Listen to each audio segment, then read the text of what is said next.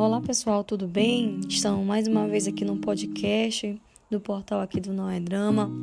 Eu me chamo Cássia Rosa, sou psicóloga e faço parte desse projeto incrível.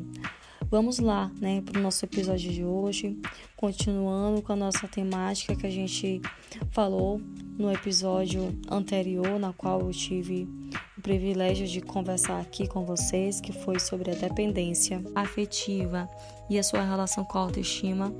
Preferi dar continuidade a esse tema, pois eu acho que é muito importante para as nossas relações pessoais e interpessoais e o quanto que isso contribui também para a nossa saúde mental e emocional. Então, como temática de hoje, eu trouxe a seguinte: os dilemas da dependência afetiva. Como amar e não depender e o que isso tem a ver com a nossa saúde mental. O primeiro ponto que deve ser levado em consideração é que não podemos confundir de maneira alguma amor com dependência afetiva.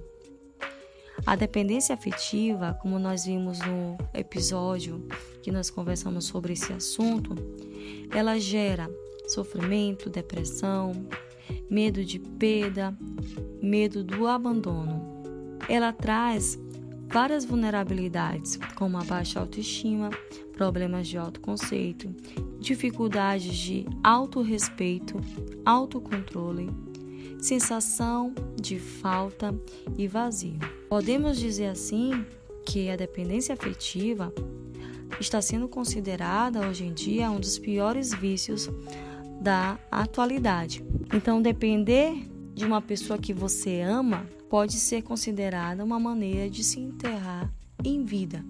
É uma frase difícil de se entender, de se compreender, mas eu vou explicar para você. O indivíduo deixa ir embora o amor próprio, o autorrespeito, a sua essência. O indivíduo se esquece e coloca o seu parceiro, a sua parceira como prioridade. E isso, né, pode ser guiada, né, por uma rendição por medo de ser abandonado ou abandonada. Então, nesses casos, a terapia ela pode colaborar para o resgate, basicamente, do autocontrole, da autoestima, do autorrespeito. Podemos tentar comparar que o indivíduo que é dependente emocionalmente, afetivamente do outro ou da outra pessoa, ele precisa entender que ele é sim capaz de lutar contra essa urgência de vontade e não existe outro caminho que para se libertar desse sentimento, desse amor doentio, desse amor patológico, é preciso entender, compreender que esse amor, esse sentimento não faz bem. Então podemos dizer assim que o amor e o apego nem sempre eles vão andar de mãos dadas, que em muitos casos nós é que confundimos eles, certo? Nós confundimos o amor com o apego. E isso pode ser prejudicial para as nossas relações. É preciso entender que o desapegar pode sim te ajudar a não sofrer. E mais uma vez eu trago uma frase difícil de se compreender. Para explicar melhor, pessoa que não se apega, que não cria uma dependência afetiva, ela é capaz de controlar o seu medo de ser abandonada passa a desfrutar melhor da sua vida e não nega a sua identidade em nome do amor. A dependência ou apego afetivo pode sim ocasionar o adoecimento, pois dentro dessa tramitação ocorre uma deteriorização da nossa energia.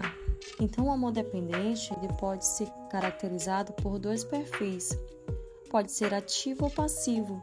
O ativo, o indivíduo se torna uma pessoa ciumenta, está sempre no estado de hipervigilância, monitoramento, apresenta padrões obsessivos de comportamentos, como comportamentos violentos e também uma comunicação violenta, podendo ser violento de forma física e também na sua forma de se comunicar. Já pessoa que se apresenta de forma passiva, ela concentra né, os seus comportamentos diferentes. Ela demonstra ser mais submissa, dócil, ela é extremamente obediente e tenta sempre agradar o seu parceiro, com o intuito de evitar o abandono. Dentro desses dois perfis, né, nós podemos observar que a pessoa se concentra, né, totalmente em seu parceiro. A sua energia, a sua capacidade de prazer está concentrada na pessoa que ama, na pessoa que é o seu parceiro ou a sua parceira. O parceiro, a parceira, se torna o centro da sua vida. E o que nós podemos ter como reflexões? Que a dependência emocional, o amor dependente, ele pode sim acarretar adoecimento, porque traz a sensação de incapacidade, traz também a ideia de que nós não temos decisões, não temos opiniões, traz sentimentos de estresse, cansaço, desgaste, depressão.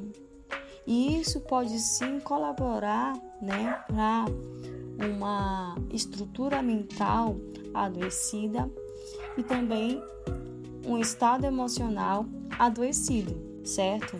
Então, o que nós podemos perceber?